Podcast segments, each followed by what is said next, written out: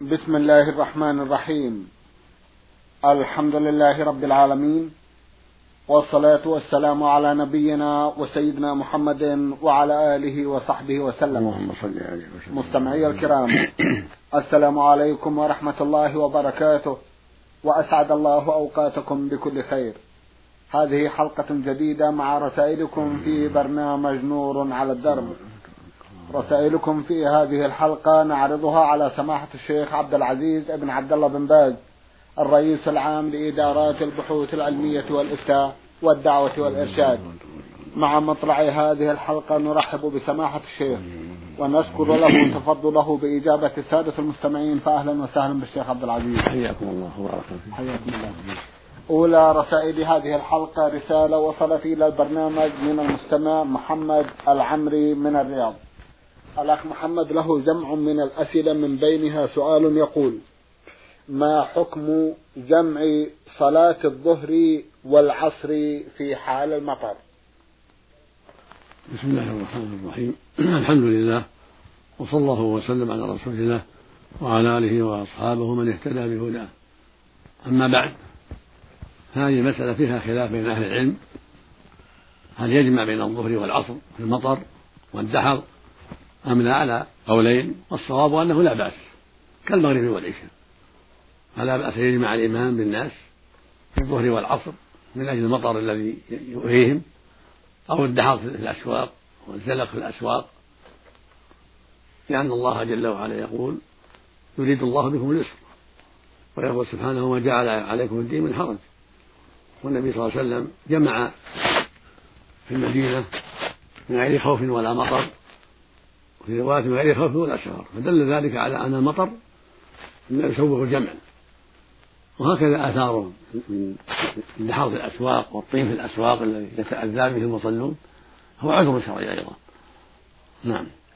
جزاكم الله خيرا. يسأل سؤال آخر ويقول كم تكبيرة يكبرها الإمام عندما يأتي؟ عفوا كم تكبيرة يكبرها المأموم عندما يأتي؟ والإمام في حال الركوع. أرجو التفصيل في هذه المسألة. يكبر تكبيرتين. إحداهما هو واقف وهذه هي التكبيرة الأولى وهي تكبيرة الإحرام وهي ركن لا بد منه. ولا تنعمل الصلاة إلا بها. ثم ينحط مكبرا للركوع. فإن خاف أن تفوته الركعة اكتفى بالأولى التكبيرة الأولى وكفت عن تكبيرة الركوع في أصح قولي العلماء لأنهما عبادتان اجتمعتا في محل واحد فاجتزي بالعظمى منهما وهي تكبيرة الإحرام. لكن بشرط أن يؤديها وهو واقف قبل أن يركع. يؤديها وهو واقف بنية التكبيرة الأولى. وإذا أمكنه أن يأتي بالثانية وهو, من وهو في هوية للركوع. كان هذا هو الأكمل. فإن لم يتيسر ذلك لضيق الوقت كفته التكبيرة الأولى وهي تكبيرة الإحرام. في أصح قولي العلماء. نعم. جزاكم الله خيرا. كيف يسمي من أراد الوضوء في داخل دورة المياه؟ وهل له أن يذكر اسم الله وهو داخل الدورة؟ نعم نعم. يسمي عند بدء الوضوء عند غسل يديه الوضوء يقول بسم الله ثم يشرع. لأنها حاجة وجمع من أهل العلم يراها واجبة هذه التسمية. فعند وجوبها وتأكدها تزول الكراهة. ولو أن في دورة المياه نعم. جزاكم الله خيرا. من منطقة جيزان المستمع حا عين حا محمد. بعث برسالة ضمنها بعضا من الأسئلة في أحدها يقول امرأة تخرج بغير إذن زوجها إلى أهلها أو إلى مكان فيه مناسبة نسائية. هل تأثم؟ وإذا خاصمها زوجها قالت أنا كنت في واجب. أفيدونا جزاكم الله خيرا. ليس لها الخروج إلا بإذن زوجها. يحرم عليها أن تخرج إلا بإذن زوجها. ولو كانت في تعزية لأهل ميت أو عيادة المريض أو لأهلها ليس لها الخروج إلا بإذنه. عليها السمع والطاعة عليها السمع والطاعة لزوجها إلا في المعصية. أما في المعروف فعليها السمع والطاعة وليس لها الخروج إلا بإذنه. سواء كان ذلك لأهلها أو لغير أهلها. وعلى الزوج أن يراعي حقها وأن يتلطف بها وأن يحسن عشرتها فيأذن لها في الخروج المناسب الذي ليس فيه منكر وليس فيه عنة على منكر من باب المعاشرة بالمعروف ومن باب جمع الشمل. فلا ينبغي لا يشدد ولا يجوز لها أن تعصيه في المعروف. أما إن أمرها بالمعصية فلا ليس لها طاعة في ذلك. لو أمرها أن تسب والديها أو تشرب الخمر أو تترك الصلاة لا يجوز لها طاعته في ذلك حرم عليها طاعته في ذلك. لأن الرسول عليه السلام يقول إنما الطاعة في المعروف. ويقول عليه الصلاة والسلام لا طاعة المخلوق في معصية الخالق. لكن إذا أمرها بشيء مباح. من عدم الخروج للجيران أو لأهلها أو عدم صنع الطعام المعين أو أشياء أخرى مما أباح الله فليس لها أن تعصيه. عليها السمع والطاعة. نعم. جزاكم الله خيرا. أخونا يقول صلاة الضحى هل يجوز أن أؤخرها حتى العاشرة صباحا مثلا؟ كل الضحى محل صلاة. من حين ارتفاع الشمس إلى روح إلى قرب الزوال. كله محل صلاة. وأفضلها عند شدة الضحى. الساعة العاشرة هذه الأيام أو العاشرة والنصف أو الحادي عشر كلها محل صلاة. صلاة الضحى. يقول النبي صلى الله عليه وسلم يقول عليه الصلاة والسلام صلاة الأوابين حين ترمض الفصال. يعني حين يشتد الحر على أولاد الإبل. فالحاصل أن صلاة الضحى وقتها واسع. من ارتفاع الشمس إلى الرمح إلى وقوف الشمس. قبل الظهر نحو ربع ساعة أو ثلث ساعة. كل هذا محل صلاة ضحى وإذا كان في وقت شدة الضحى وارتفاع الضحى يكون أفضل. نعم. جزاكم الله خيرا. الأخت المستمعة ميم عين سين من الأحساء بعثت برسالة تقول في أحد أسئلتها في تلك الرسالة أنا كثيرا ما أشك في صلاتي. فمثلا إذا أردت القيام لركعة للركعة الثانية أو الثالثة أشك. هل سجدت؟ وجلست بين السجدتين أو أني سجدت سجدة واحدة فقط وهذا كثيرا ما ينتابني. فهل صلاتي والحال ما ذكر؟ صحيحة أم أن علي إعادة؟ وجهوني إلى الطريق السليم. جزاكم الله خيرا. هذا من الشيطان. هذه وسوسة من الشيطان. والواجب عليك مخالفته. والحذر من طاعته. ويشرع لك أن تعوذي بالله من الشيطان الرجيم.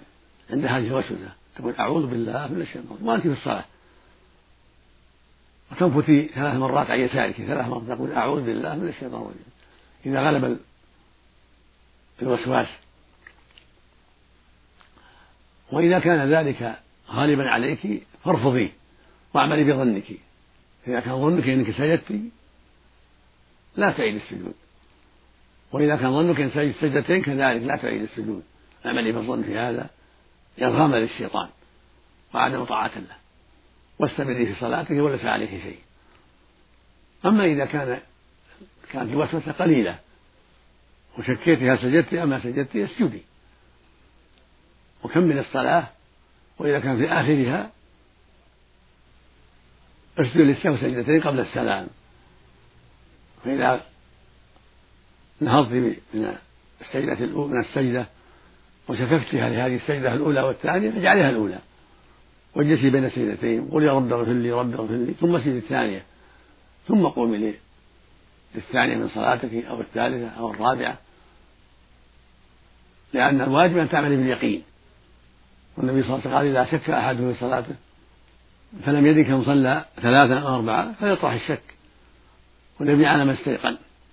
فأنت مأمورة بطرح الشك والبناء على اليقين. إذا كان إذا كانت الوسوسة قليلة.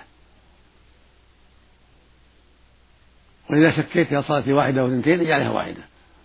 وإذا شككت في اثنتين أو ثلاث اجعلها اثنتين. وهكذا. تعملين باليقين. وتكمل الصلاة. وإذا كملت فيها تسجد للسهو سجدتين قبل السلام. كما أمر النبي صلى الله عليه وسلم. وهكذا في القيام إذا شكيت هل ركعتي أو ما ركعتي اعتبري نفسك ما ركعتي واركعي. ثم ارفعي. وإذا كان في آخرها اسجد للسهو سجدتين قبل السلام. عن هذا السهو. أما إذا غلب الوسوسة غلبت الوسوسة وكثرت مثل ما تقدم أطرحيها ولا تلتفتي إليها وأعملي بظنك واستمري في صلاتك وليس عليك سجود السهو. لأن هذا من من لعب الشيطان فالواجب مخالفته والتعوذ بالله منه. نعم.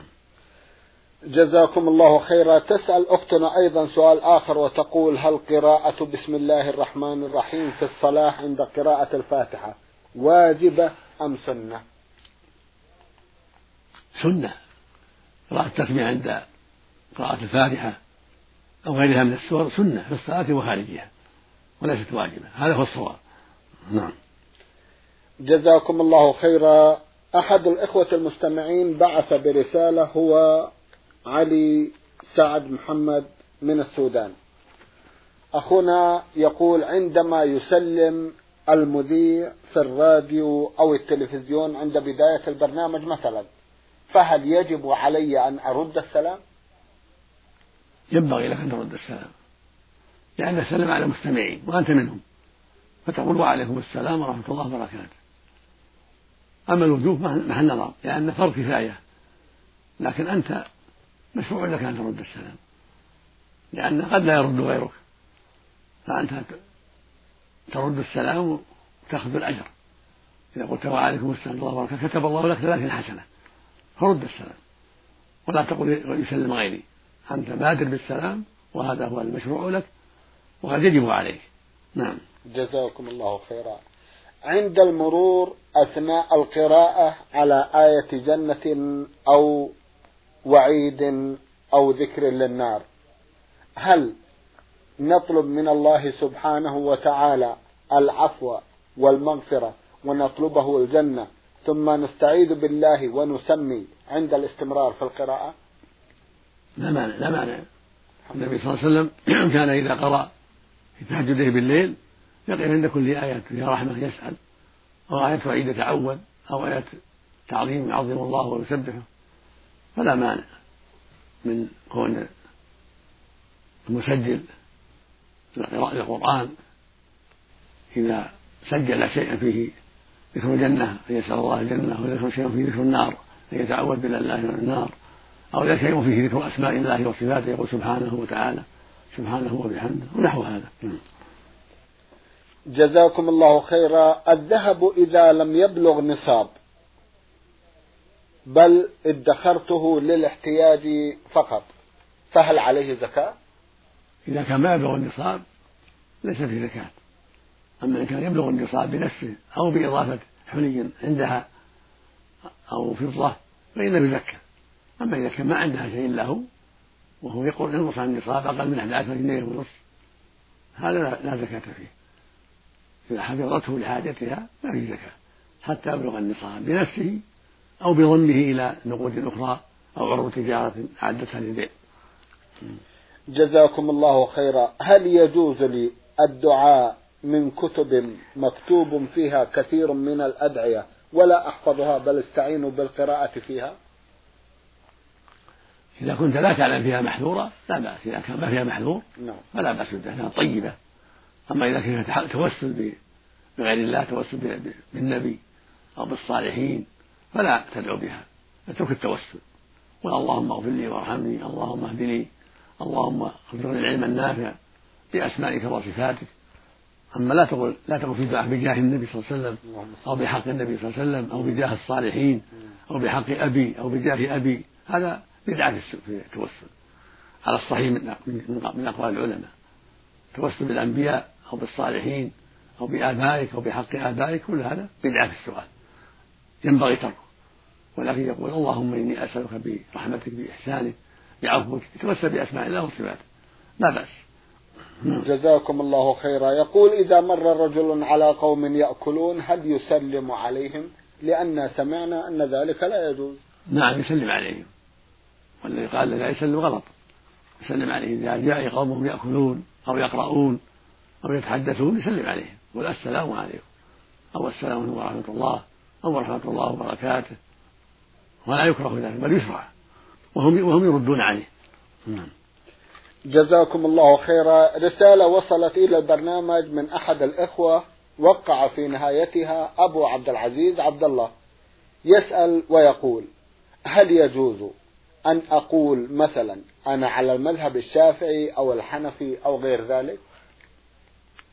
نعم إذا كان يعني يسير على منهج هذا المذهب وقد درس في كتبه وعلى أهله وصار يسير على هذا المذهب لا بأس يقول يعني على المذهب الشافعي أو الحنبلي أو المالكي أو يرى أن هذا المذهب أصوله وما شرع عليه أقرب إليه ويرجحها فلا بأس ينتسب إليه إما لكونه يعني عاش على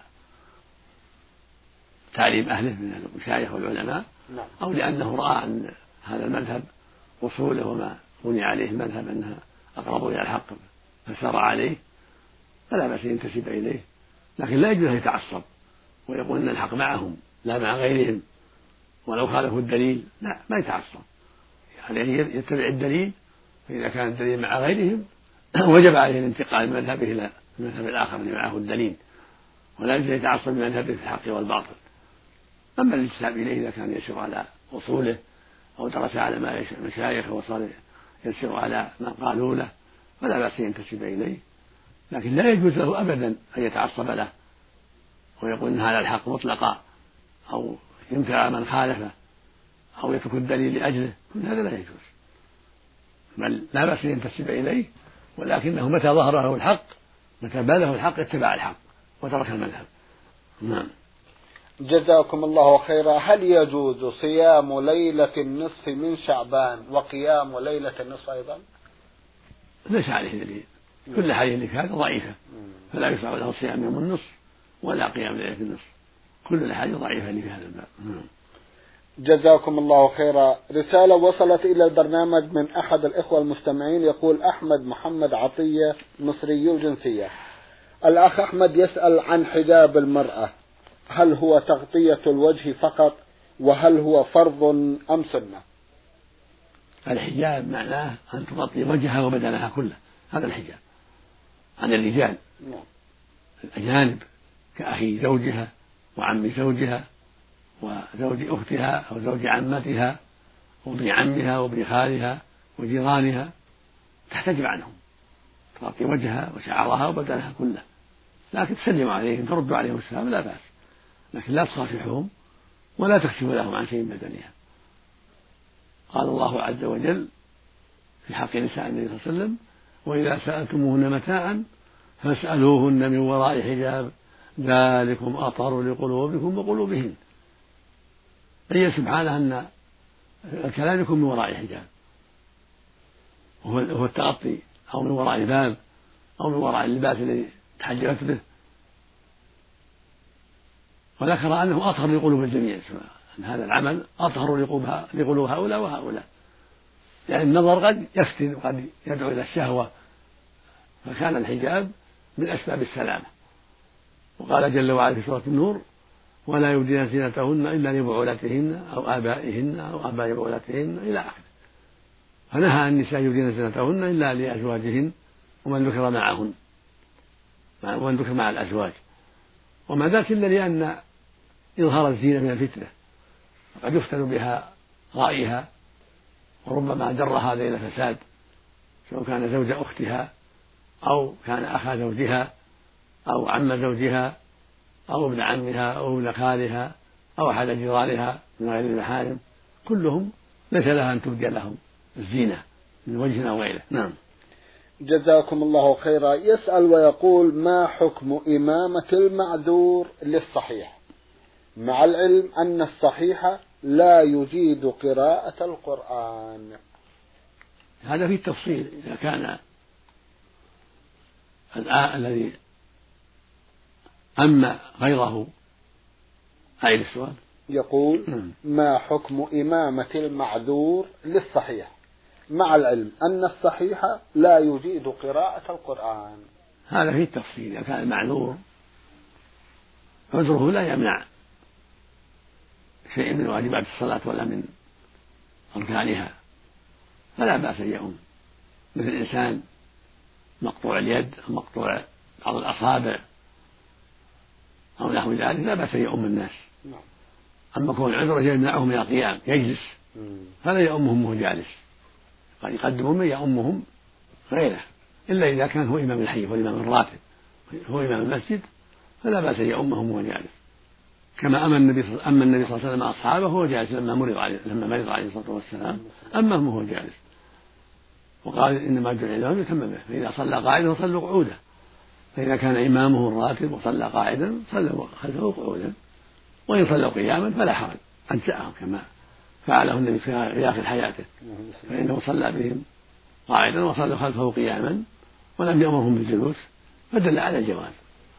أما إذا كان ليس إمام الحي فإنه لا يؤمهم وهو جالس بل يلتمسون من يؤمهم من غير المعذورين الذين يستطيعون أن يؤموا وهم قيام نعم. جزاكم الله خيرا. يقول ما حكم الاختلاف في بعض المسائل الفقهية؟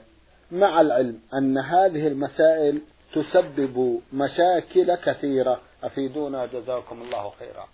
ينبغي لأهل العلم الجد في التقارب والاتفاق والحرص على عدم الخلاف بأن كل واحد يجتهد حتى يعرف الحق بدليله حتى يستقيموا على الدليل ويتفقوا عليه حتى لا يكون بينهم خلاف مهما أمكن.